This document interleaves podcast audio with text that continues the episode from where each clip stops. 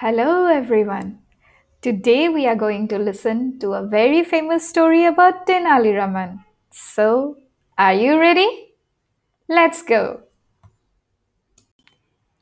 Tenali Raman was a courtier in a king's court. One day, the king got very angry with Tenali Raman. The king said, I don't want to see your face. Don't come to my courtroom.